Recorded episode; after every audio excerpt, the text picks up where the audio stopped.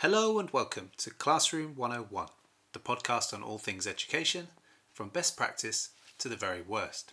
I'm Andy Van Hayden, a journalist turned teacher. I created this podcast so that more educators could have access to the ideas and wisdom of our profession's greatest minds. In Classroom 101, we strive to improve education by calling out its least helpful terms, paradigms, systems, or practices, suggesting better alternatives. Our guest this week is Lee Parkinson. Lee's better known as the celebrity teacher Mr. P, thanks to his helpful ICT tips, an endless stream of hilarious videos, and also his propensity to speak up against what he sees as education's many time wasting practices. So, Mr. P and Classroom 101 was always going to be a marriage made in heaven. A fan of his work myself, not least his own podcast, I really enjoyed this chat, which went on long after recording, and I hope you do too. So, without further ado, let's get on with the show. And education's in pretty bad shape. Teachers are leaving their escape. Not enough time to teach the things you should. Time to banish education you do it if you could. Time for classroom 101. Time for classroom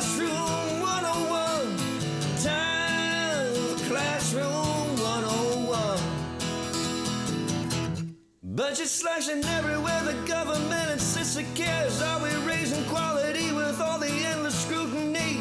If you're hating league tables and those sad less able labels, time to save our education from self imposed cremation.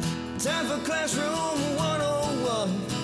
Time for classroom 101. Yeah, it's time for every teacher's favorite podcast. Classroom 101. Classroom 101. How are we doing? Yeah, very well, thanks. Great to have you on, Mr. P. Oh no, thank you very much for having me. Looking Uh, forward to it. Yeah, I'm, I'm really excited for this. I, I feel like this is right up your street. Send Absolutely, yeah. Send a few things into the bin, right? Uh, just a few. I, I'm going to struggle. There's too many. There's too many to put in. We're going to need like a, bin man's lorry to take away the amount of stuff that I've got to put in. Yeah. so, I mean, typically we, we try to stick to three, but if you want to go off piste, then uh, 300 should be fine. 300. Yeah. no, I'm joking. joking. yeah, no, I'm thrilled to have you on. Um, I love everything from your help and resources for teachers to your like Mrs. May videos that have me in absolute stitches. Um, Thank you. And I know you, you've also got your own podcast, which I really enjoy. You and your brother, Yeah. Poss- possibly the best name for a podcast in the world. Yeah. Two Mr. P's in a podcast. I just think it's it's almost wrote itself, didn't it? It did, yeah. It was, yeah. I don't know. I think you just sort of said it. It was a, it was a weird one because we we went, we did the big uh, family holiday to Florida last year. My dad retired and he'd promised us for years that he'd take us all the way to Florida. And it was one of them. We'd had a full day at like Magic Kingdom or wherever it was, and we were sat. We got like the villa, so we're sat in the pool at night, and we were just chatting about different sort of stories from the classroom, and we just sort of said, you know, we should record this and put it out as a podcast. And then within that, within 30 seconds, it was like, yeah, we'll just call it like two Mr. P's in a podcast. And that was it. It was the rest is history, so they say. It's brilliant. I'd really recommend it to any teachers Oh, listening. thank you. So, Lee, uh, I think the best place to start, uh, let me put it this way uh, you're a, a teacher trainer, you're a part time teacher, you've got this online empire, it feels like, with all these resources and videos. Yeah. You have your podcast with your brother, like we just said. You're, a husband, you're a father. I'm probably missing stuff as well. I- just want to know how do you do it all?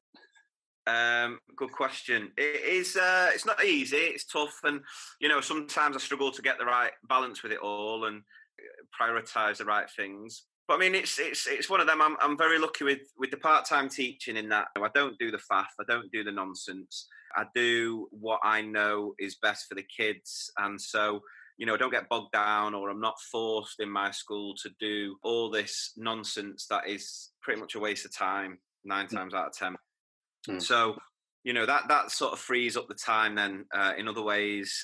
I mean, I think the biggest the biggest time consuming thing at the minute is is the traveling. So, you know, for most of the week, I'm I'm around the country working in schools, and it's that traveling to and from different schools, staying in hotels. That is the most consuming thing. But when I'm in a hotel and I'm, I'm on, on my bill, I keep myself busy by making all the Facebook videos, to be honest. so um, I really do enjoy knowing that the videos that I put out there can can really um, resonate with so many teachers all around the world. And I think that's what's what is the beauty of the sort of messages that I share is that life as a teacher is universal in so many ways, no matter where you are on the planet. And I think for some teachers, it's nice to be able to uh, feel like you're not the only one. If you if you're a teacher that's in a school where you're not being supported, you you, you know you're not getting that help and support from other teachers in your school. Social media gives you a way in which you connect with others, and you can sort of say, actually, yeah, I'm not the only one. And you know, I do get messages frequently from teachers who sort of say, you know, they've had a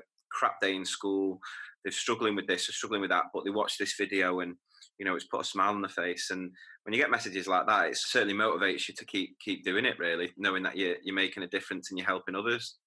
Brilliant. Even if it's sort of silly videos, you know. Oh, they're great. I love them. There was one I watched the other day, Mrs. May pulling some pun about an adder. You know the one. Oh yeah, yeah, yeah. yeah. That, that I mean, really those books are amazing. um, I get requests all the time now, like when you're going to do another Mrs. May book, and I'm like, there's none. I've done them all. I think that was one of the first videos that I did that really went viral, and it ended up being in the newspapers, and it was on quite a few other pages and stuff, and it was it was uh, amazing. So yeah, thank Mrs. May, the, the right Mrs. May, you know, the one that I would have had as Prime Minister.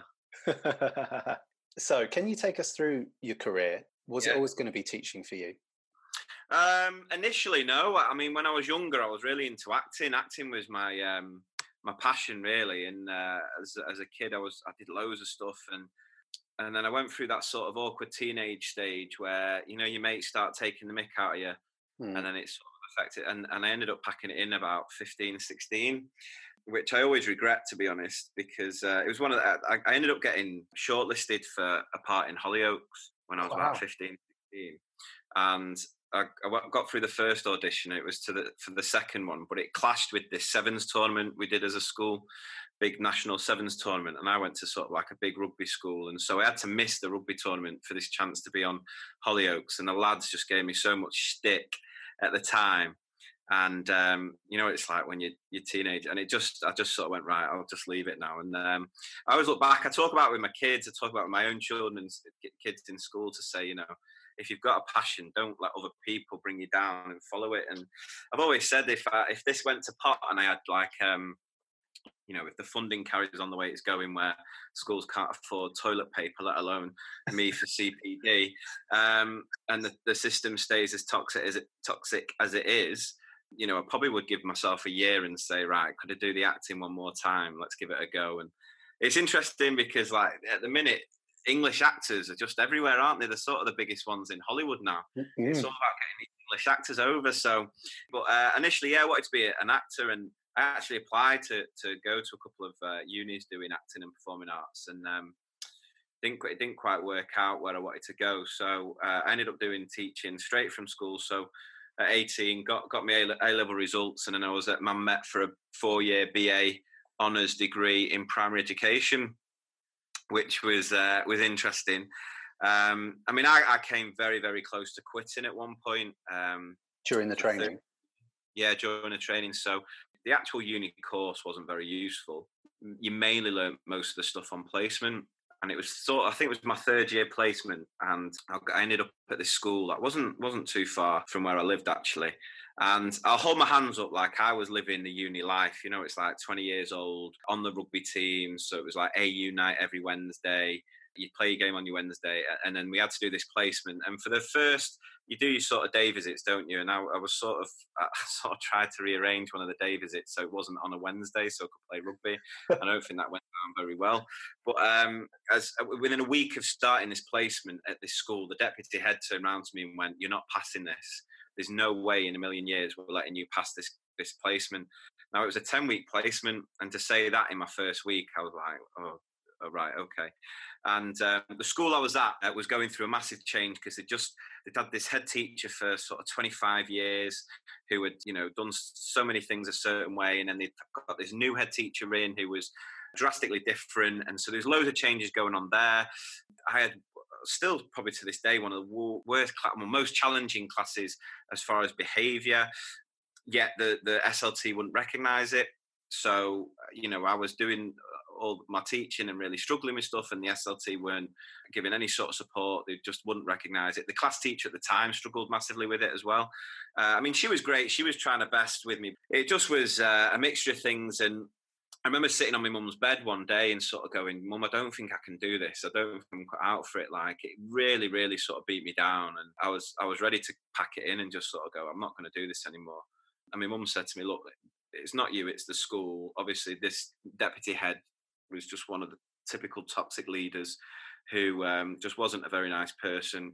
And so she just said, get in touch with the uni, just talk to the uni, see what they can do. And to be fair, they sent someone over uh, and they spent the morning with me and they actually said, look, you're not, you're not bad here at all. It's the school that's the issue. And I say this to a lot of teachers all the time because I get messages pretty much every day from teachers who are struggling with certain things. And a lot of the time it's like, look, I don't think it's you, it's the school. And so she said, look, see the placement through. I'm not going to take on the deputy's view on you because I think she's being harsh. Uh, what we'll do is we'll get you into another school and you can do a few weeks there and then we'll use that as you you know to get you through the the year so i ended up going to a school that was literally a mile down the road and it's funny that you you know you got two schools so close to each other but completely different and uh, did the three weeks there absolutely loved it completely different vibe really thrived there the class teacher was just amazing uh, and it was interesting because i met him again on a course that I did over in Derbyshire. So he sort of moved back to where he grew up, and um, I recognised him and I did this keynote at a course, and I was like, "Did you work at this school in this?" Year? And he was like, "Yeah." And I was like, "I did my placement with you," and you and I actually mentioned it in the keynote and said, "I just want to give a massive thank you to the to this guy here because if it wasn't for him, I wouldn't be here doing this now because he literally saved my teaching career by." making me fall back in love with teaching after such a horrible experience. So um, yeah, never looked back wow. from that. So final year, ended up at a really good school. Uh, actually, the school my kids go to now did my placement there. And then it was sort of through connections because I was helping out with the football team at the time and we are going to a few tournaments and sort of talking to other schools. The head teacher at my current school sort of said, Look, we've got this position and I'd be interested in seeing what you can offer. So I ended up getting an interview there. And then that was it. So that was Davyhulme primary, which I still work at now. Been there for 12 years. Absolutely love it. Love the staff, love the kids it's not perfect, no school is, and we, we have our challenges. And I think with what I do now, where I'm visiting schools and I'm in a position where I'm hearing a lot about other schools, I certainly appreciate the positive parts of my school. And it's an interesting one because my school staff turnovers minimum. Teachers don't tend to leave, which I think is a very telling sign of a school. You know, mm the pr- the problem with that, not that it's necessarily a problem, but what I tend to find now is three quarters of the staff at my school have only ever worked at that school.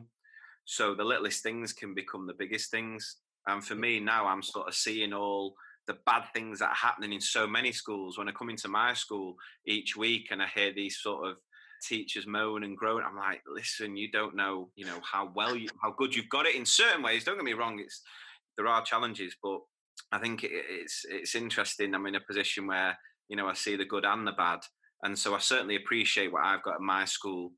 And yeah, so about what would it be now? Nine years ago, we got married. 2010, we got married in the summer.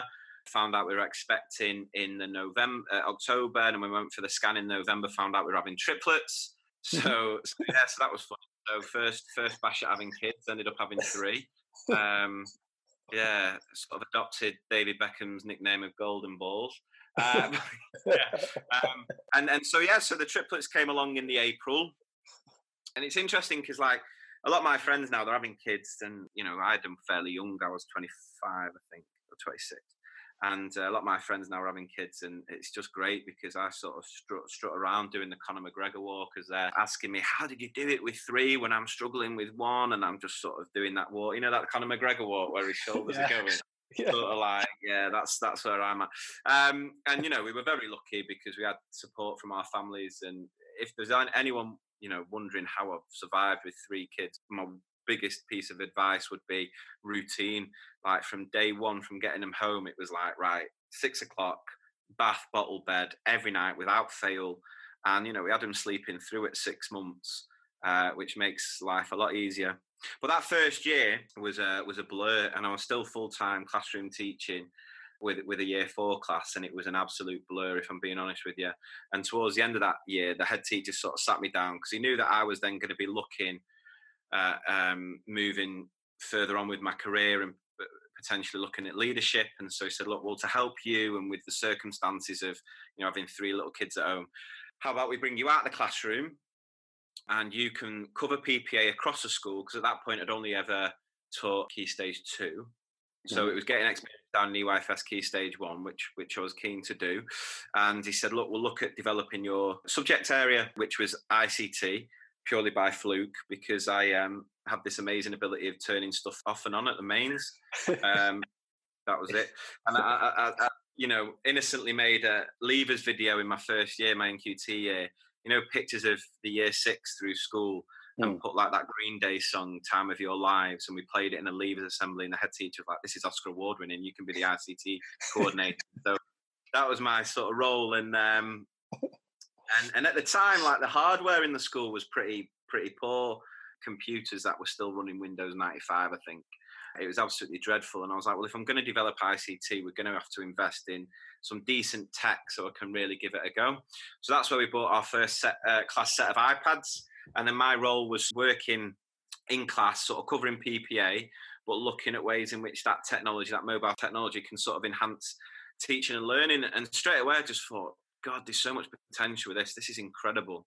And um, what I started to do was sort of blog. So it was at the time we started a school blog we started a school Twitter account, we started a school Facebook page, and I was just initially just sharing all this content, the, the, the amazing content the kids were creating, and we had this um, real sort of engagement where we were getting so many thousands of views on the blog, and we were getting in, interaction on Twitter with authors and professors and all this sort of stuff going on, and I started to see the real potential with that. And then someone got in. I don't know if you've come across Julian Woods on Twitter, Ideas Factory.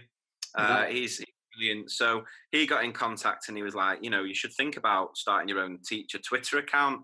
And it was around about, I think it was 2011, 2012, where it was really sort of still emerging this sort of edu Twitter world. And so, yeah, I started ICT Mr. P, started the Facebook page as well. And then uh, whatever I was sharing on the school blog, I would then do a blog on my blog about how it was done and what apps were used and that sort of thing. And that just started getting loads of uh, thousands upon thousands of views. I started dabbling uh, in a few teach meets. So I remember doing my first teach meet in Bolton with Deputy Mitchell and Dougal, and I did a little presentation there on what we've been doing with uh, sort of Angry Birds and Temple Run and using those video games to enhance learning and making links across the curriculum. And the feedback from that was amazing.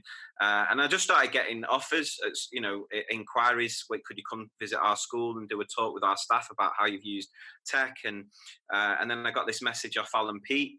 That if you've come across some of his stuff, he's yes, he's, I know Alan Peat. Yeah, absolutely incredible. I mean, if you can get him on the podcast, he'd be he'd be amazing because he did a day's training at my school and and you know, I'd, I'd, started then tweeting examples of work that we'd done using his ideas on Twitter, and he sort of got in contact. Look, we love what you were doing, and would you be interested in coming for a chat? Because we're looking at potentially getting someone involved to do some of the tech stuff. So I went and met him, had a chat with him, and then uh, his wife Julie came and watched the session that I did at a school.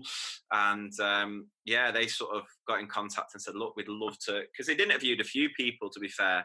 Uh, and it was only later when I asked, you know, what was it that that made to go with me over the others. And he's just sort of said, you just talked all about the kids. It wasn't, you know, all the other people that they interviewed. It was all about them and their journey and this and that. And I just went and said, look, this is what we've been doing with some of your stuff, and this is the amazing content that the kids have created. And he said that sort of resonated well with him. So he sort of offered to take me under his wing, not employ me to work for him, but sort of uh, support me in creating my own business, which I just thought was uh, amazing, really, because there are certain companies out there that would have just wanted me to be employed by them and then I'm restricted in a way. He was sort of look, start your own business and we'll just support you and help you and we'll do some collaboration together.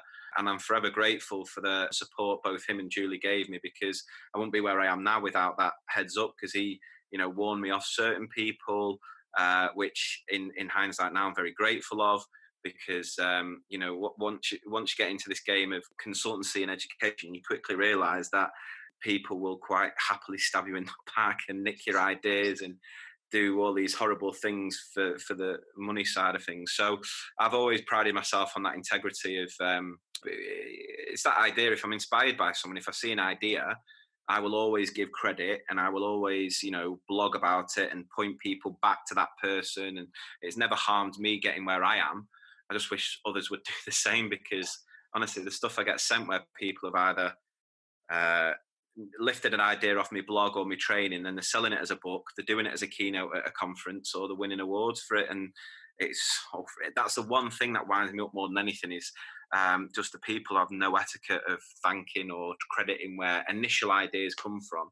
So with Alan's support, I've, I've just sort of built it up from there, and I'm in a position now where we've got so many sort of followers on on all different platforms, uh, Instagram, Facebook, Twitter, and it's just amazing to have that platform now where I'm able to support, I'm able to help, uh, inspire, and have a have a voice within the edu world that seems to be uh, certainly helping a lot of schools move forward as far as working smarter, not harder. Because that's my big focus now. I mean, I think when I initially started the training, it was very much look here are here are some apps, creative apps we can use across the curriculum. And what I started to notice is I was doing these training days, and teachers were coming away really inspired, but they didn't have the culture in the school where they were able to actually utilize them effectively, mm-hmm. because so much of the teacher's time was spent doing all this faff and nonsense. So my training has evolved very much over the past couple of years of saying, right, well, what we're going to need to do is we're going to need to talk about this culture in your school. Have you got the right culture so that teachers can really thrive and grow and learn how to use the technology effectively? Because there's no point me saying, look, here's all these apps that we can use for English, maths, science, geography, history, blah, blah. And then you're not given the opportunity to try these ideas out because you're in a toxic culture of weekly book scrutinies and stuff like that. So my big focus now is getting on getting schools to really focus on working smarter, not harder, and initially focusing on ways in which technology can do that before we then look at ways in which it can enhance the curriculum. It's amazing through that journey how many turning you just couldn't have predicted came from people who stepped forward like that teacher who pretty much saved you. And then you had the, obviously Alan Peat and his wife took you on that new journey, almost mentored you. Uh, and Absolutely. Then, and then how it's kind of morphed from your ICT into a much wider thing on workload and culture. It's just Absolutely. a very interesting journey that you could never ever have predicted. No, no, and, and the thing with that is it goes hand in hand. So I always ask teachers, you know, what I always start my training sessions with this question of, you know, what is stopping you making the most out of technology at the minute? And the one that comes out on top all the time is is time. Hmm. And and so it's like, well, how can we work in a way where we can get that time back so that then we can focus a bit of time on building teachers' confidence and and knowledge. So yeah, the training's had to adapt to that. And I've had a bit of flack for it. I've had a few because you're always get the, the thing with social media is it brings the best and worst out of people and you know 90% of the time the comments are positive but i will get the odd one and I had initially people sort of going having a dig at the, the videos and why is he trying to be funny all the time? and then uh, more recently, it was like, you know, you've got a page ICT Mr. P, so stick to ICT. Don't be commenting on the wider issues. But it's like, well, if we don't sort out the wider issues, if we don't, you know, create the right culture in schools, then there's no point me doing ICT videos because none of it's going to happen. Teachers aren't going to use them because all their time's wasted doing all the faff and the nonsense, you know. Um, and it's funny because I get asked questions all the time. I get so many messages from teachers who are like, "Oh, I, you know, I'm looking at trying to do a similar thing to you, or I'd love to come out the classroom and do training." Because that's the thing now. The pressures of the classroom, people do try and look for a way out, mm. which is isn't isn't right really. But um, yeah, I can't really sort of give anyone you know the magic formula of where I've got to because like you say it sort of it was so many different things came together at that time. And what I always will say to teachers is you know you've got to find your niche. Don't be a copy of because you know there's there's people out there who, who have tried to just basically do what I do and and teachers have seen through that and called them out. There was one someone messaged me saying that they were at a conference and someone basically tried to do my presentation and just sort of got called out as like this two pence Mr. P sort of thing. So, you know, teachers will see sort of see through it. So it's like find a niche, find what you which is what I love about this podcast is that you found this this unique sort of idea that you've adapted into the edu world, which I just think is great.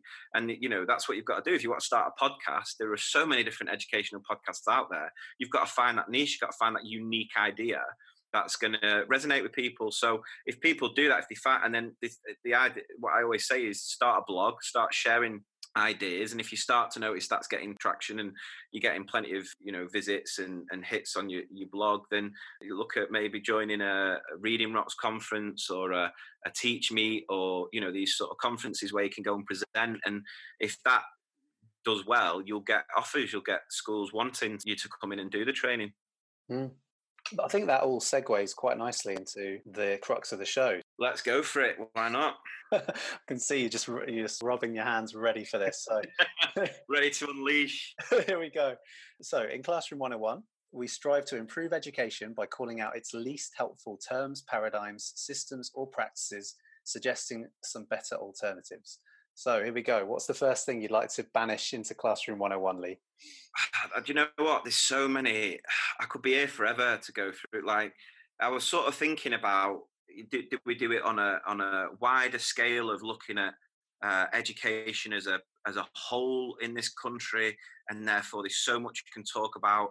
I've been off the government, you know, the funding, the, the lack of funding. I'd, I'd been Nick Gibb. I'd, I'd been, you know, um, this sort of society issue we've got where everyone's conditioned to blame everyone else for the problems. So rather than looking at how you parent your child, you blame the school for why your child isn't doing what they should be doing. And you know, I've been off any parent who thinks we shouldn't be teaching that sort of LGBT curriculum, which isn't about teaching children to be. Uh, it's teaching tolerance. You know, I'm, I'm, I'm, I truly believe that no child is ever born racist or homophobic. It's all learned behaviors. And what we want to be trying to do is teach tolerance and acceptance so that we don't have this sort of divided society that we do have. Uh, I've been a lot of the curriculum because I think a lot of the curriculum isn't fit for, for purpose. Um, I've been the SATs tests, I've been the SPAG curriculum. Um, and then, they, yeah, so that, that, that, they're things that I've gone through. They're not what I've chosen. And it was like, well, maybe a, lot of that we can't actually have control of, can we? And that's the thing. There's so much of that that I've said there that we don't, as as teachers, we don't have much control of. So I was thinking maybe it should be more about, you know, things within our school that we can control and we can, you know. So um, there's loads of things that uh, Mocksteads. I've been them. Um, I've been this sort of toxic edu Twitter uh, sort of thing going on, especially over the past. I'm sure you've seen it as well yourself over the summer. Mm. Mm. It's just it's like what's the what what you're trying to do. I never. I'll tell you one piece of advice, and I don't know whether this is right or wrong, but when it comes to negativity that I get through my page, and I just don't engage because social media is not the right platform for it. Because I'm happy to have discussions. I'm happy at training sessions, people calling out what I say, and we can have a face-to-face discussion.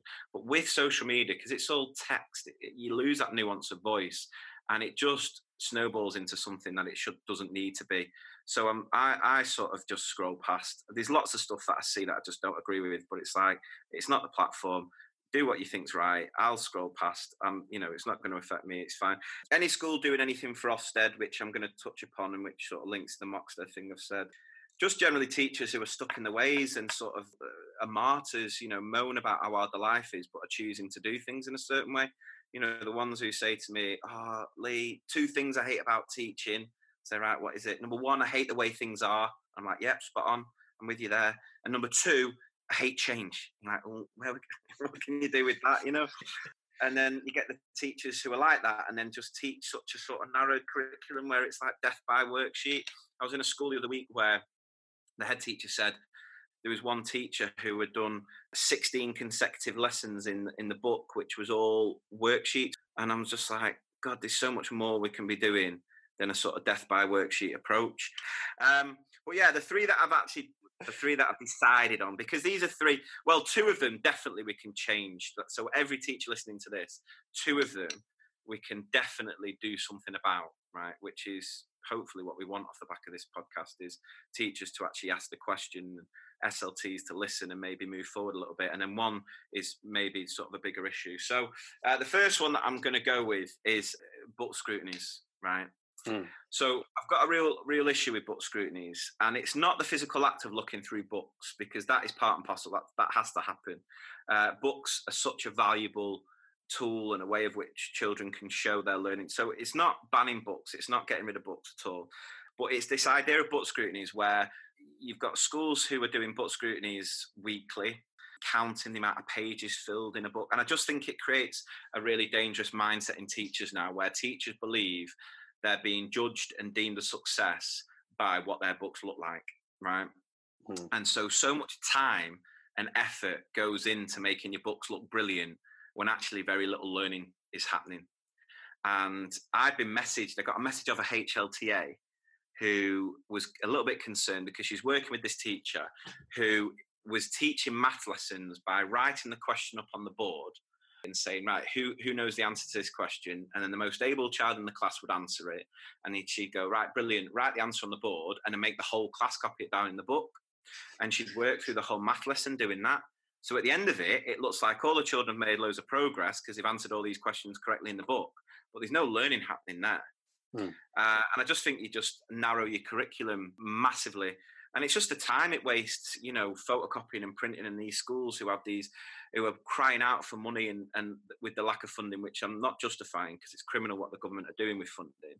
But then they have this they have a photocopying bill of 30 grand a year because they think everything's got to be evidence in the book and so, what I talk about on my training is looking at ways how you can go beyond the book to evidence learning, such as I'm always asked what's your top apps for the classroom. And the number one app I would encourage every school to use is, is Seesaw. It allows the children to evidence their learning on a mobile device, and it's all cloud based, so they can use any device to log in.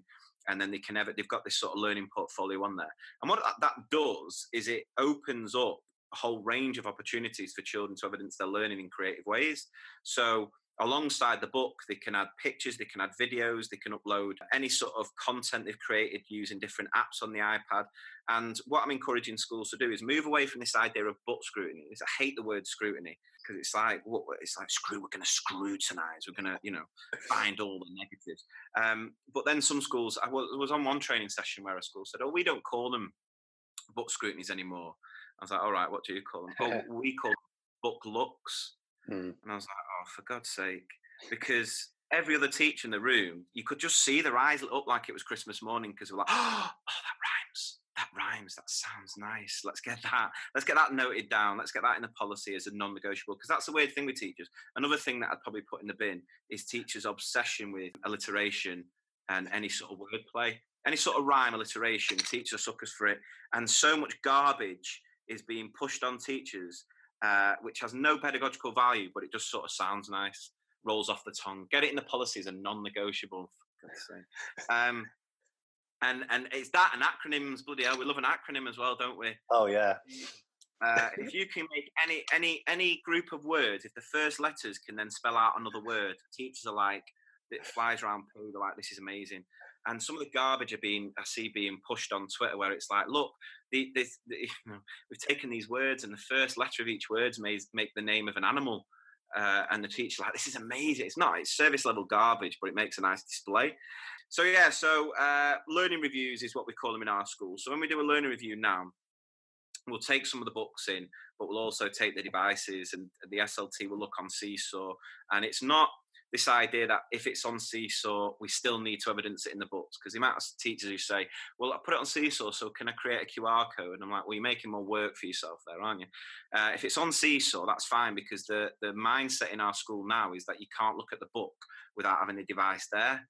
And that simple shift of saying they go hand in hand, not one's more important than the other, but we're going to look at both and if Ofsted come in, they're getting both. And it says clearly in the inspection framework that if that's what you choose to do, that's absolutely fine. So we've got that understanding throughout the school. And just the amount of time and the amount of um, money that saved the school has been incredible. So, yeah, book scrutinies. Um, and, and again, I think one of the other worrying things about book scrutinies is it creates that mindset of it. It's got to be in the book, and so you, you, can be tempted to go down that death by worksheet approach, and you don't see the opportunities of how creative you can be. So yeah, so that'd be the first one.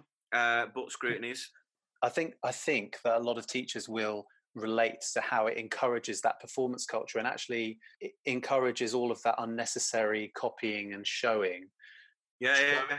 Feeling that horrible pressure to show the learning.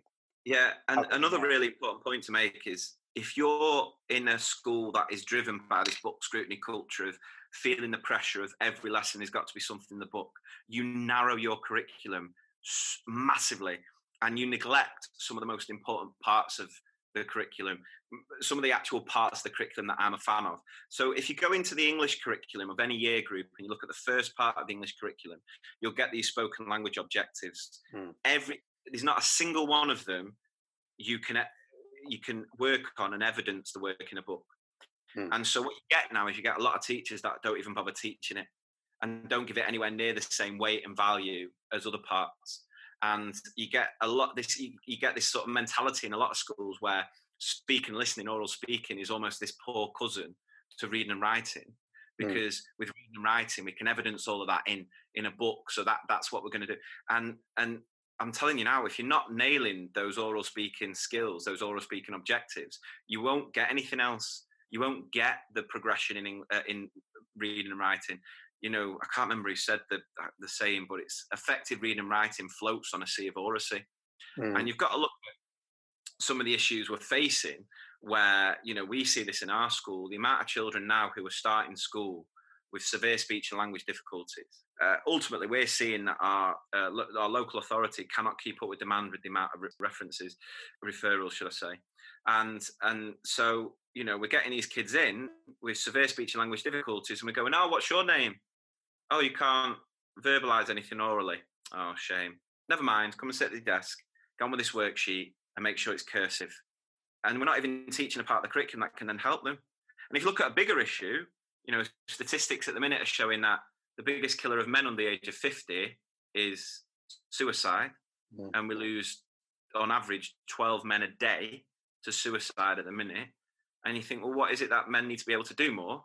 It's that we're talking and opening up about things. And yet we're not even valuing the part of the curriculum that can give the children that skill set to be able to open up and to be able to verbalize and be able to express their emotions and how they're feeling uh, in an articulate and understandable way. You know, our our obsession with the accountability in education, I think, is is contributing to that that issue, which is something we've got to change.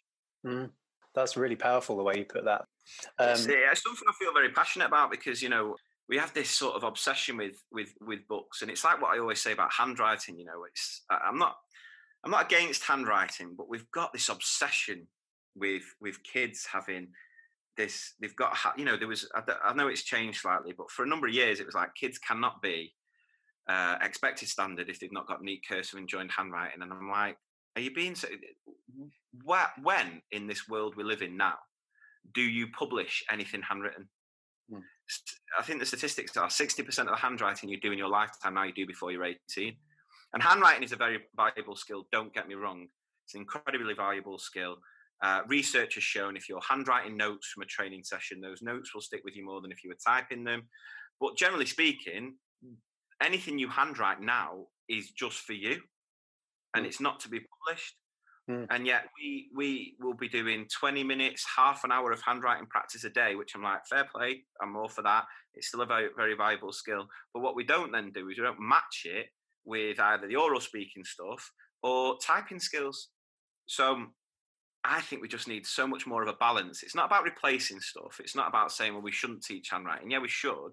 But the way I would approach it is for every piece of work they handwrite in a book, they should then do a piece of work typed up on a computer because that is just as valuable a skill going into the world that they but you don't know where it's going to go in 20 years. I mean the, the big one now is the whole speech technology and everyone mm. wants an alexa in the house and you know that might be the way it goes. So we might end up getting to a point where we, we we've never given typing the the uh, time and and focus it should have uh, and it skips through that. Actually it's just all about voice technology now who knows? But I just think we should try and aim for a bit more of a, a balance. But when schools are so short on time, and that's what I get from a lot of teachers. Well, when I let the te- children type, it takes so long, and it's like, well, it is going to because it's such a foreign skill for a lot of them. So you've got that issue with time, but then it's like the book thing, and it's always everything's got to be in books, so it's got to be handwritten in books, and you know, it's just be nice to get a bit more of a balance, really. And just the last thing on the book scrutinies, the amount of uh, time and paper that I've seen go into photographing when those oh, yeah.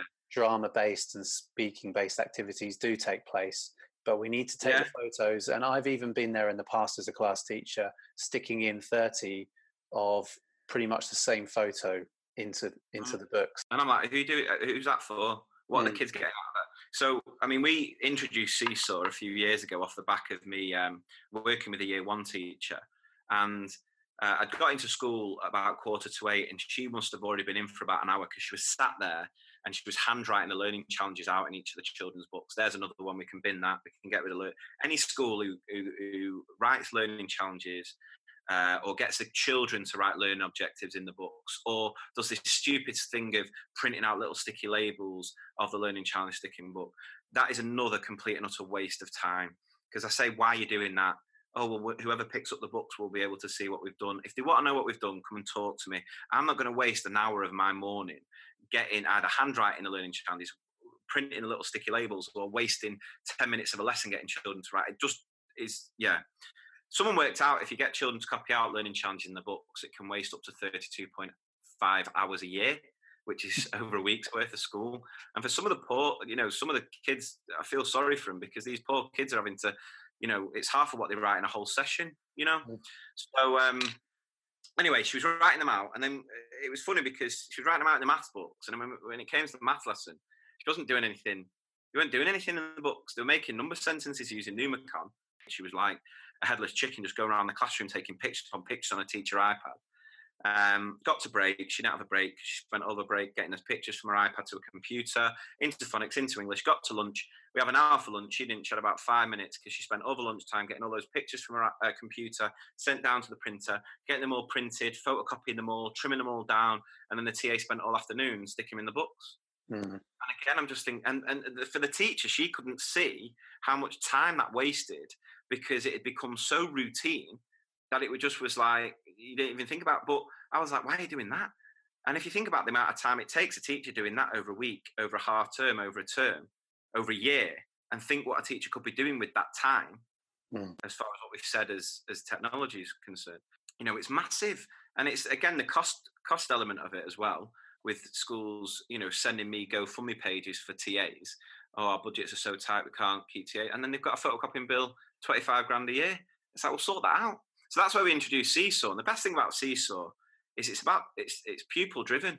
So rather than the teacher running around, you know, you train the kids up to say, right, once you've made that number sentence, go and take a picture of it on one of the class iPads, and then they're they're learning the skills of how to evidence their work. They're they're able to talk about it. On top of that, I, I I just can't get my head around why there are still so many schools who haven't given it a go, who haven't tried it, you know, and are still doing that time consuming. It's all about the books. Mhm. Okay, thank you. We probably best move on to the second item. Well, this is sort of closely linked. So the second item that I put in is is marking policies, written marking policies. Uh, I say this on my training all the time. I wouldn't wipe my arse with a marking policy. I, ju- it'd be on- it'll be on my tombstone that here lies Mr. P won't wipe his arse with a marking policy because I just think it's it's not worth the paper it's written on. They just it just completely misses the point of feedback. Now, all for schools having feedback policies, but if your school still has a marking policy, you, I mean, you're living in 2012. You know, what, what, how's the Gangnam Style dance treating you? It's just, it's just, uh, it completely misses the point. I mean, I said on my first ever placement when I started teaching, and we did this writing, and I took the books home and I spent hours doing all this written marking. And I went back into school the next day and just saw how the children did not engage with it, whether they could read it or not. It just was paying lip service to it. I was like, that was a waste of time. And that was 15 years ago. And to see how it's evolved over the past 15 years because of this obsession with accountability and this idea that the busier we look, the more marking we do, the better it's going to look for whoever checks it, has just created this monster and is one of the biggest contributors to the whole workload issue.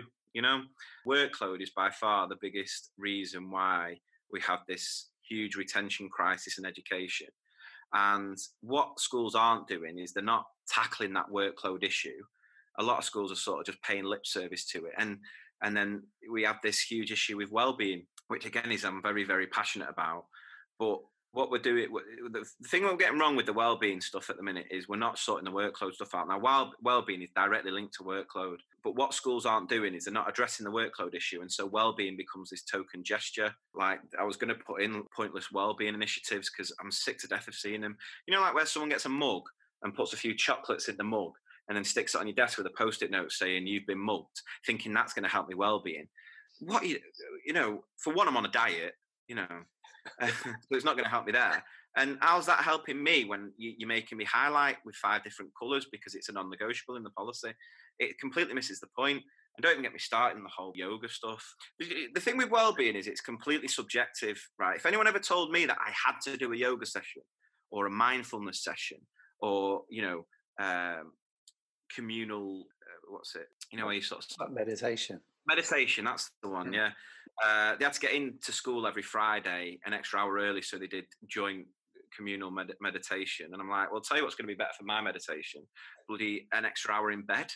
Um, the thing, the thing with the thing with uh, well-being is it's so subjective. What works for one person isn't going to work for another. You know, some teachers might love a bit of yoga and fair play to them. I'm, I'm not a fan. Uh, I'd rather get home early enough so I can be dad for a couple of hours with my kids. Some teachers might prefer to sit on the couch with a bag of Doritos and binge on a Netflix series. And that's absolutely the only universal way in which you're going to improve every every teacher's well-being is to give them time. And the only way we're going to be able to give teachers time is to stop the faff and the nonsense. And one of the biggest contributors to faff is marking policies.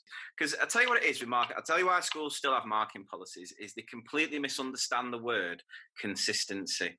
When you took because that's a big one now with the whole office, it's all about consistency. But what schools misinterpret with the word consistency is they think everyone's got to do the exact same thing. So everyone's got to teach the exact same way. Everyone's got to plan the exact same way. Everyone's got to mark the exact same way. Hence why we create these ridiculous marking policies full of non-negotiables. And it completely misses the point because my definition of consistency is that it has to come by the outcome, not the process. And for too too long, we've obsessed with the how we, we mark and how we give feedback and how that's got to be the exact same. And we've missed the point of what feedback should be. And feedback should be about supporting and challenging and moving children on with the learning. And nine times out of 10, these non negotiables that a marking policy don't do that. If you were a year five teacher, within your class of year five pupils, you would not be able to give the exact same forms of feedback for every child in your class because of the different levels of ability. But if every child in your class was being supported, challenged, and moved on with your feedback, should it matter how you give it? Mm. You know? Mm. So consistency has to come by the outcome, not the, the process. And that's what we should be focusing on because, you know, if you've got a child in your class who has yet to reach the level where the, they can confidently decode text, then written marking is a complete and utter waste of time. Mm. Um, and the, the, thing is, there's so many different ways in which you can give feedback. It completely depends on the task and it completely depends on, on, on the child. But what marking policies do is it forces you to just spend so much time marking a certain way that you know, you, you know, especially like key stage one teachers who some of the stuff that they have to do when they know full well once they spent three hours doing all this faff and nonsense, you know, what went well, another alliteration, even better if, and they're doing it for hours and, and giving it back because, because the, the idea of consistency means everyone's got to do the same thing. You go to a year six class and the year six teachers are sat there doing reams upon reams of written marking because at year six, a lot of them can read it. You go down to year one and year one teachers then doing the same amount of written marking as year six because that's what the policy is telling them to do, knowing full well when they give it back to the child the next day, they can't even read it. So it completely misses the point. So I'm, I'm much more in favour of sort of feedback policies because you ask every teacher, what's the best form of feedback you can give your kids? Every teacher on this planet will say oral verbal feedback. But if you have written marking policies, you don't do that. Or if you do it, you've then got to somehow evidence it in the books by writing uh, verbal feedback or stamping the VF or whatever it might be. And again, that's a complete and utter waste of time. The, the, the proof is in, in what the children do off the back of your feedback. That's where you get that sort of consistency. And don't even get me started on bloody highlighters, man. Uh, where did that come from? Where did, do you know what it is? Is there's too many teachers in our profession uh, busy teachers, I call them, who associate time with being effective. So they think the more time they can spend doing a task, the better they are at that task. And it's a complete and utter illusion that it's complete rubbish. But what happens is these teachers will spend so much time doing all this faff and if they get put on a pedestal in too many schools and it's like look at what this teacher's doing. Why are the rest of you staff not doing what this teacher is doing? It's like because i've got a life mate.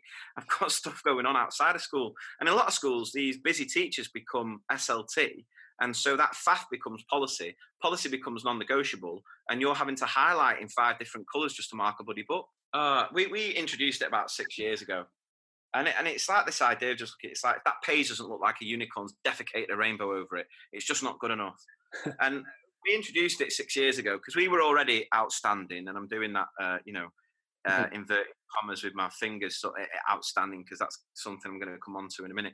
We were already outstanding, but a school down the road from us had just got outstanding, and our SLT went to see what they were doing, and then they came back really giddy because they've seen something new, and it's like, right, get this, guys. We don't tick anymore. No, ticking Stowe 2012. Um, if you if you see something good, you've got to highlight it pink, and we're going to call that tickling pink. And it was like, you know, after three, one, two, three, you sat there in a staff meeting as a fully grown adult going tickling pink, questioning your life choices.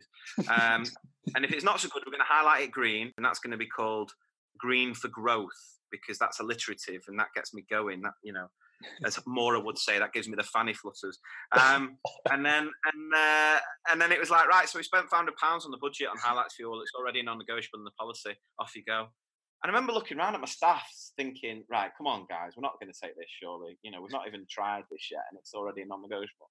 And I was hoping for some sort of Les Misérables revolt, like everyone was going to stand up and we were going to break communal song to stand up against this nonsense. And it, it, it, was more like a scene out The Walking Dead. Everyone's like, uh. and I just sort of said, have we tried this yet to see if it's any more effective? Because, you know, I waste enough time doing this marking, knowing it's a waste of time.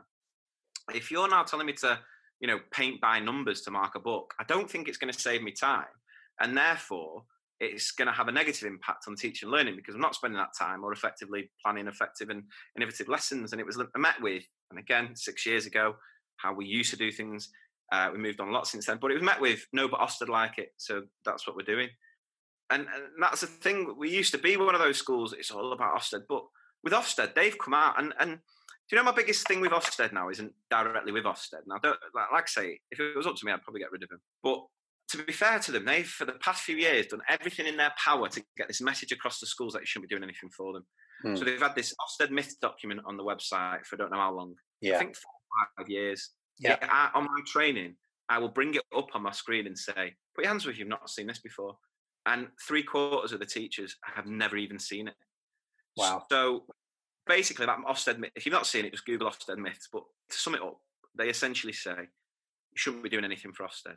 Everything you do should be for the pupils, and as long as you can explain and justify why your methods work, we'll be happy with that. So my biggest issue with Ofsted now isn't directly with Ofsted; it's indirectly via SLTs who are doing everything for Ofsted, and still, and this is where the whole well-being thing's coming in because Ofsted will come in and they'll sort of talk to you about well-being, which I think is a bit of a catch-22 situation myself. Because if an Ofsted inspector sort of corners you and says to you as a teacher, you know, talk me through your well-being and workload, you've got no choice. That you can either you can either lie and be like workload. Oh, yeah, uh, don't even know what that word means here. We're, we're the happiest staff in the country. We we you know we leave every night at four. I've got you know blah blah blah. Uh, and so what happens then is you get maybe a good grading uh, and nothing changes. Or you can tell the truth and be like, workload, mate, it's a nightmare. This is it's killing me. Like I'm not, I don't even know if I'm still married. I don't, can't remember what my kids' faces look like because I'm here till seven every night. And then you get a bad grade and nothing will happen other than more workload will come along. So it's a bit of a catch twenty two situation. But the best example of this is head teachers going on courses and hearing that you know they're going to ask about well-being and workload and thinking right what can i do and the starting staff meetings going right listen guys i'm going to do another book scrutiny uh, this week. Yeah, I know it's the fifth one so far this half term. Yeah, well, I know we've only been back a week, but I need to make sure you triple marking everything. Uh, I'm going to do another learning walk this week as well, but I'm not going to tell you when it is, and you won't even hear me doing it because I take my heels off to do it. You know, all these sort of. But because I'm such a great leader and really care about your well-being, um, guess what we've got next week for the staff meeting? That's right, guys. I've got the local yoga instructor from the local gym to come in and do a yoga session with you. And it's like, there we go, box tick. So, yeah, moving away from marking policies to feedback policies is something that uh, I'd, I'd, love schools to do more of. And again, the, the, way the technology can help with it as well. You know, if you've got a few iPads in your classroom, and this is again another idea on on on the website, is you know, what I do now is if I want, if I, if because it depends on what the task is, but let's say they've done an extended piece of writing, and I want the children to then really take on board my feedback.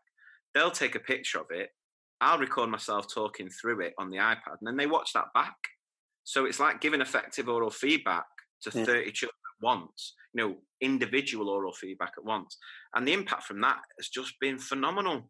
And it's just, uh, it's one of the best ways in which I use the technology in school. And it's so easy to do. And, you know, it does need a bit of time to get your head around it. But I've got teachers now where it's halving the amount of time they spend giving feedback, but doubling the impact. So that there is probably the best part of Seesaw that I've seen. Yeah, through my yeah. limited trialing of it in school, but I thought that was amazing. The the impact of yeah. it, the, like you say, the time versus effect of that. Yeah. incredible. So yeah, so that's the second one. Okay, thank you. Do you do that. that thing where you decide then whether it goes in or not? Do you do that? no, um, every single one that gets brought up, I just want rid of straight away. Having been a teacher for more than a decade. I reckon if you take everything that each one of those people have said and we actually binned it from our educational system, I tell you what, it won't have a negative impact on anything. it improve. Do you know what I mean? So I actually really like this concept. I think it's a brilliant concept because it opens a discussion, but you know, it actually shows what change if we were to eh, if we were able to change how much our system would move forward. Um, so no, you're, no, enjoying it. Right, let's get on to your third one then. Right, so the third one's um, it's sort of a reason why we probably have the first two happening in schools, and it's a bit more of a wider uh, issue, and it's Ofsted labels.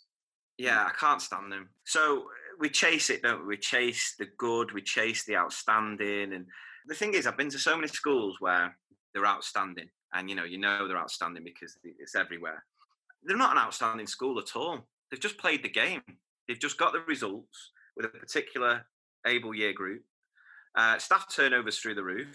On that particular day, when I, Inspector came in, you know, and this is the thing with Ofsted. I know that they're trying to change it and they're saying that they're, they're taking much more of a broad and balanced curriculum with the three I's. Again, more evidence of how alliteration hoodwinks teachers. But, um, you know, and I think it is a step in the right direction. I just think for the past few years, it's been very much results driven. And what schools have done is they've played to that. They've played the game to get the results, to get the grade and it just doesn't prove anything. It's not a reflection on the school really. And you know, I go into some outstanding schools and I come away and I'm thinking, I would absolutely hate to work there. That is one toxic school. And then I'll go into some requires improvement schools and I'd get I'd jump at the chance to work at that school because they've they've got the children at the heart of everything they do. But I think if you take away the this labeling culture, it completely changes the picture and you know it would completely change Ofsted, I think, because Ofsted have that they have that tagline, don't they? Raise standards, improving lives, and it's like you're joking. You don't raise stand. Ofsted don't raise standards. They judge. They judge and they check standards. So that's what it should be: checking the standards. They check it against their own subjective views on education. I would just get rid of that whole labelling culture because I think if you're lucky enough to have an inspector who comes in, who you know might have had a belting weekend, gone to the races, won a bet on a horse, comes in, big smile, and he's like, yeah, like that, like that, like that. You can be outstanding. What schools then do is they play into it and they spend hundreds of pounds of their budget getting a massive banner out outside the school saying, look how outstanding we are. And then down the road is a school working just as hard, but gets an inspector who comes in and does, for whatever reason, maybe, you know, has an argument with the with the partner, you know, isn't isn't in the right frame of mind or isn't feeling positive takes it out on the school. Don't like that, don't like that, don't like that. That requires improvement, and now they're fighting for the jobs. But they're doing the exact same thing. So I just think if you take away that labelling culture, because ultimately it's it's an utter illusion. It doesn't mean anything, and because then you, you, you take away this whole playing up to Ofsted to get the grade. You take away that, and then you create this system where it's not about league tables. It's not about comparing. It's not about. It's about supporting each other. It's about helping and supporting and and you know you get rid of mocksteds then you know grading observations that still happens in some schools would go because again there's no such thing as an outstanding teacher there's no such thing as an outstanding school. At the end of the day we're human and we've sort of lost sight of the fact that we're human and teachers are expected to be these invincible sort of superheroes who you know are perfect every minute of every day and it's not real you know, you can have days where you go away from your school and you're like, I tell you what, nailed that today. I deserve an award for what I did in that classroom. You know, I've got that child stop licking his feet for five minutes to finish that worksheet. I am one amazing teacher. Then you have other days where you're walking away like, I am an absolute fraud. What was I thinking? You know, I should I should retire. And you're gonna have days where you can't be at the top of your game. You cannot be at the top of your game for whatever reason. You're feeling under the weather. There's stuff going on outside the school. Might be an illness in the family. Your relationships hitting a rocky patch. There's other things going on. But as long as you're there giving your very very best, that is what for me makes teachers outstanding. That's what for me makes teachers amazing. You know, it's not this idea of striving for outstanding. We're human. So let's strive for everyday excellence. Can we be our very, very best on that given day? Mm. Um, and if we change that model, I think as a profession, we'd be able to accept the fact that things are going to go wrong and that's okay but we're there to support each other. We're there to support. We're not. You're starting to see that now, in, in, even within schools where teachers are trying to pull each other down because they want to be the top dog at the school, and that's not what teaching. about. Teaching's about supporting. It's about helping. It's about being there for each other. It's about being part of a team. And I think if Ofsted were to get rid of the whole labelling culture, it'd be definitely a step in the right direction. I mean, I know you've mentioned you probably wouldn't have them anyway, but if they're there and the gradings weren't there, what what would there be instead? I just think um, more of a support network. I think there'd, there'd, be a report about what the strengths are, what the weaknesses are, and then there'd be some sort of program in place where teachers and the schools supported with the weaknesses. You know, because no school's perfect. No school's perfect. Every school will have something that they need to improve on. Why not just say, we've been into this school, they do this brilliantly, that brilliantly, and that brilliantly, but we they just need a bit more support with this, this, and this. And then if you're a parent it's not about oh look at the grade. It's like right well for me as a parent i want my child to have opportunities at performing arts. I want them to i want them to have, be at a school that are great in math then you look at the inspection report and it's like well that school has been recognized as a great school for maths. So do you know what i mean? It, it could be mm. taking away the labels and let's just focus on right well they're great with the behavior great with leadership. However there's not as much broad and balanced curriculum happening so the hmm. school then takes that on, and it's like, right, we're going to work on that for a couple of years. Then a couple of years come on, and it's like, right, well, this is the broad and balance is great, this is great, but I think this needs a bit of work on. And then every school sort of treated equally because you can't compare two schools. You know, you can't compare my school with my brother's school on, in in a, in a city Salford. There are different challenges, there are different expectations, there are different pressures in different ways, but ultimately we're trying to do our best. And yeah, so I just think you could you could still have Ofsted without the gradings, but I just think the way Ofsted are run at the minute, this idea of them raising standards, they don't raise standards. So yeah, so I, I think if you got rid of those those labels, it could be a step in the right direction. It'd take, I think, it'd really take away this obsession with the accountability, and it would probably lead a lot more head teachers to push a bit more trust onto the teachers. Mm. I think, for what it's worth, my experience of Ofsted has been the inspectors have been extremely knowledgeable. I've been lucky in that when I've had inspectors watch me, I've got really good feedback, and I've I've yeah, been speaking. I've been speaking to someone. I thought you really know your stuff. Like you've dissected my lesson, and you know everything about what I was doing and why I was doing it. And I've been, you know, in you're kind of in awe and think, "Gosh, you you you're a real expert." Yeah. So all of that I've found a great experience. And when I've had to actually go in with inspectors and co-observe lessons, then we come out and talk about it and discuss with them. And you think, yeah, you're, you're on it. You get what learning is. Yeah. Uh, so I've had a good experience in that respect, but I yeah. still feel like the, the, the wider system means that the whole process is encouraging performance and playing a game and yeah, yeah. It's not like you say. It's not actually overall helping. As you, however expert yeah. these people might be, and even if you get to the point, and I take your point about you might not be able to actually trust one one opinion versus another. But let's say uh-huh. in a magical world that you could, and it was just objective. The the way the system's set up means that the pressure and the accountability means that everyone's trying to tick the boxes that they want ticked or they mm-hmm. think that Ofsted want ticked.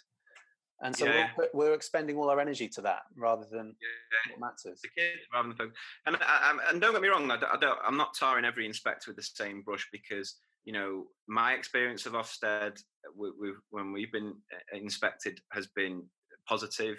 Listen, with, with inspectors, they're all. I think the heart's in the right place, and I think um, you know they're getting in with the right intentions that they do want to help and they do want to raise standards. I just think the system with the labelling culture.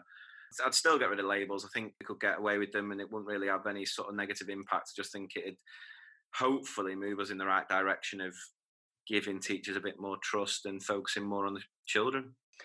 Right, marking policies, book scrutinies, and then the Ofsted labels. Of the 300, they're the three that I thought I'd talk about. Yeah. Brilliant. Hi there, I hope you're enjoying the show. This is a quick message to ask for your help. The aim of Classroom 101 is to support wider sharing of ideas and wisdom in education.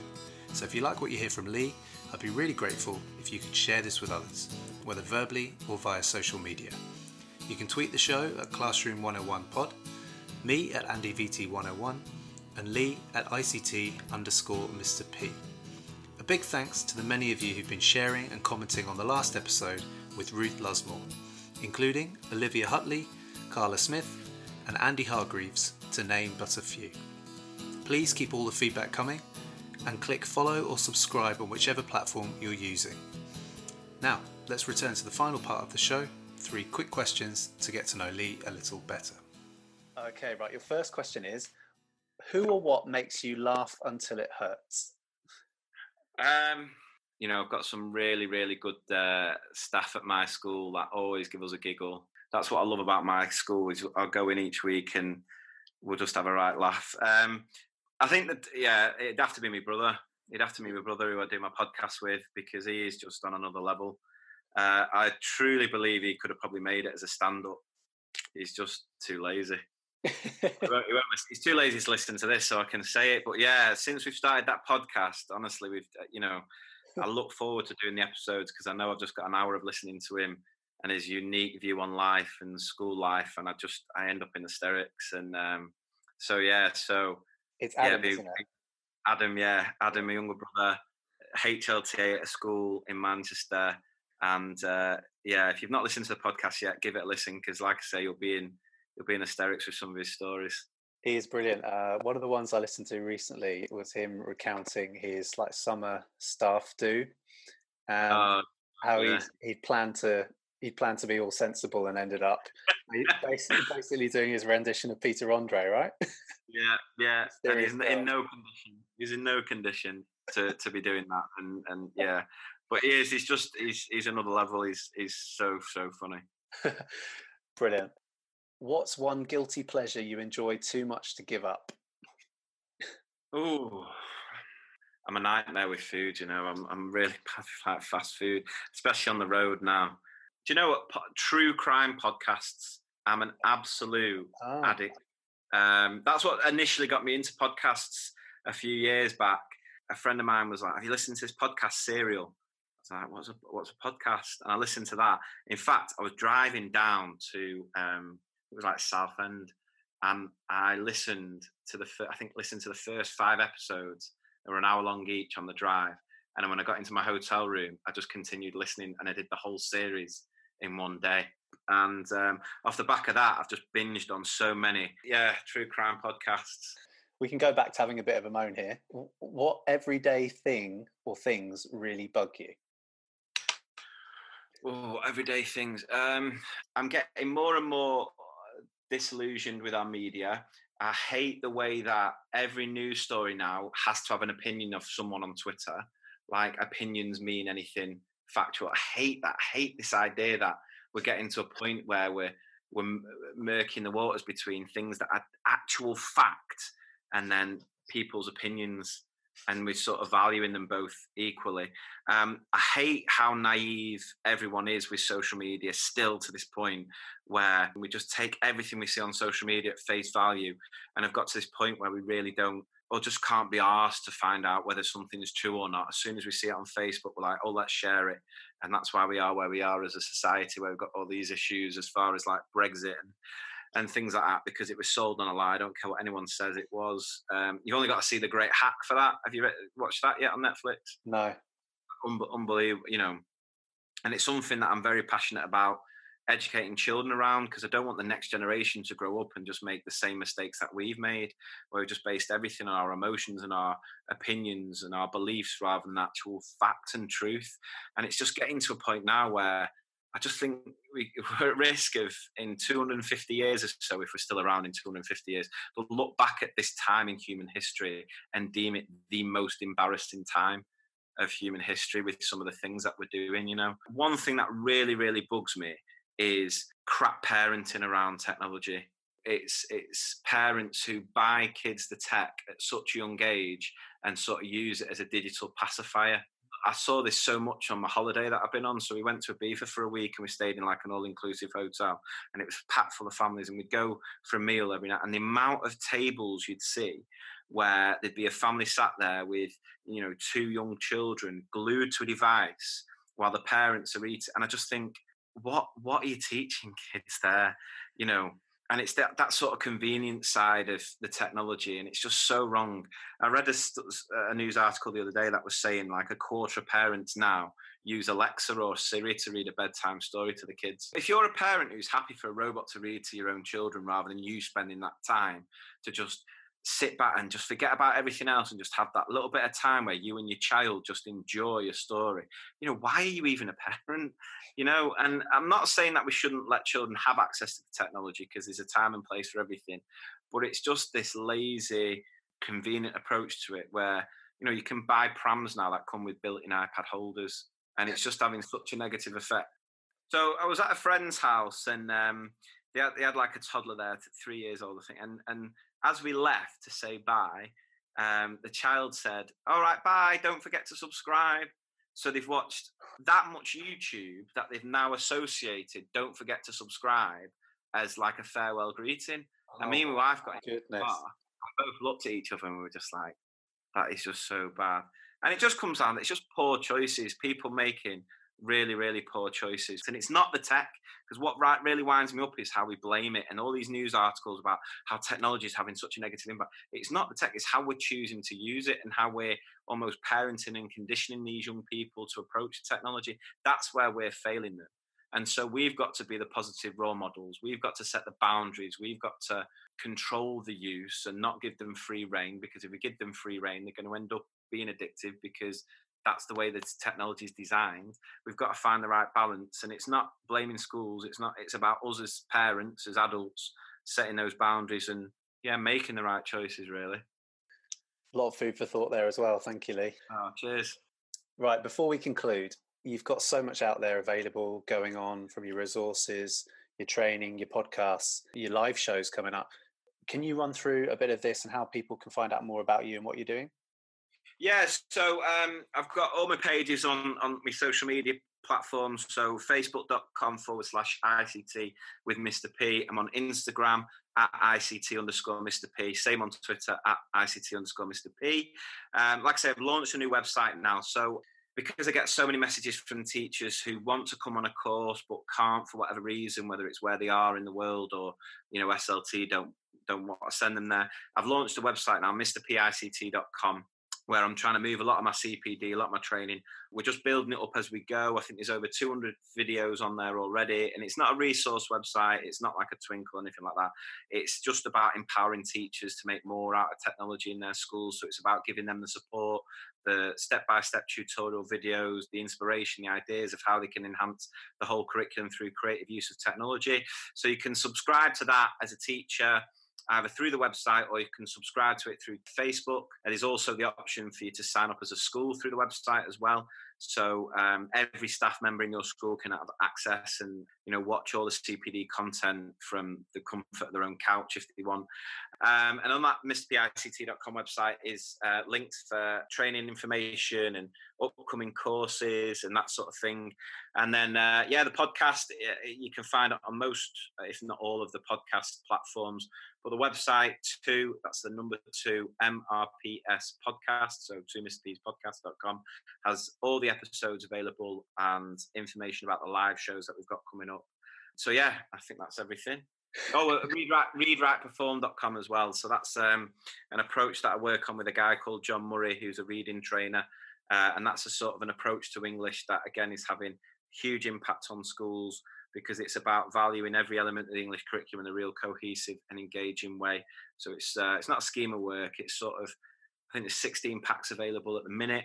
Hopefully, we're going to be add, adding some more soon. It's just sort of a unit of work in English.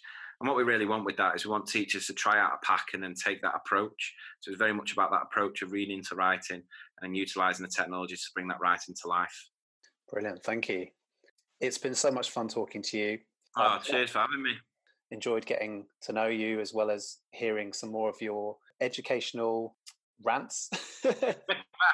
yeah, as you call them yourself. Wife, it's funny now because often my wife will um, she'll come on my training. You know, every so often she'll sit in on one of the training sessions, and uh, she always says to me now, she's like, "You're far too negative. You, you moan so much."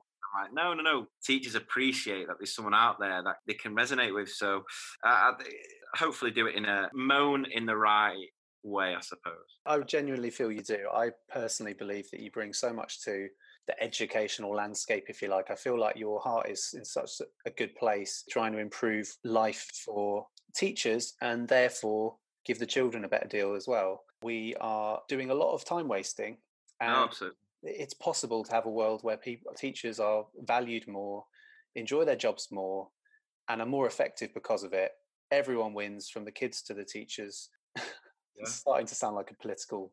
No, no, you're right. And that's how and, I feel one of my one of my favorite sayings is you know a person who feels appreciated will do more than is expected schools need to create that culture where teachers do feel valued do feel appreciated feel that they're part of a team that is you know moving towards the right goal and if you can create that culture they take care of the kids i say this to head teachers all the time you know most head teachers they'll define their job by saying you know it's to provide the best education for the children it's not about for the head teacher they hardly ever see the kids you know, with the way their job is. I'm not saying that's right or wrong, but that's just the way the way it is. So it's um I always say, you know, head teachers, you've got to look after the people who look after the kids. And if you can create that culture where teachers do feel valued, feel appreciated, feel that they're, you know, trusted to do the job that they're very much capable of doing, then it takes after you know everything else takes care of it you know take care of itself. But i do really appreciate that mate. I really really do. It's um you know it's exactly why i do what i do and and people say you know how how how do you fit it all in? But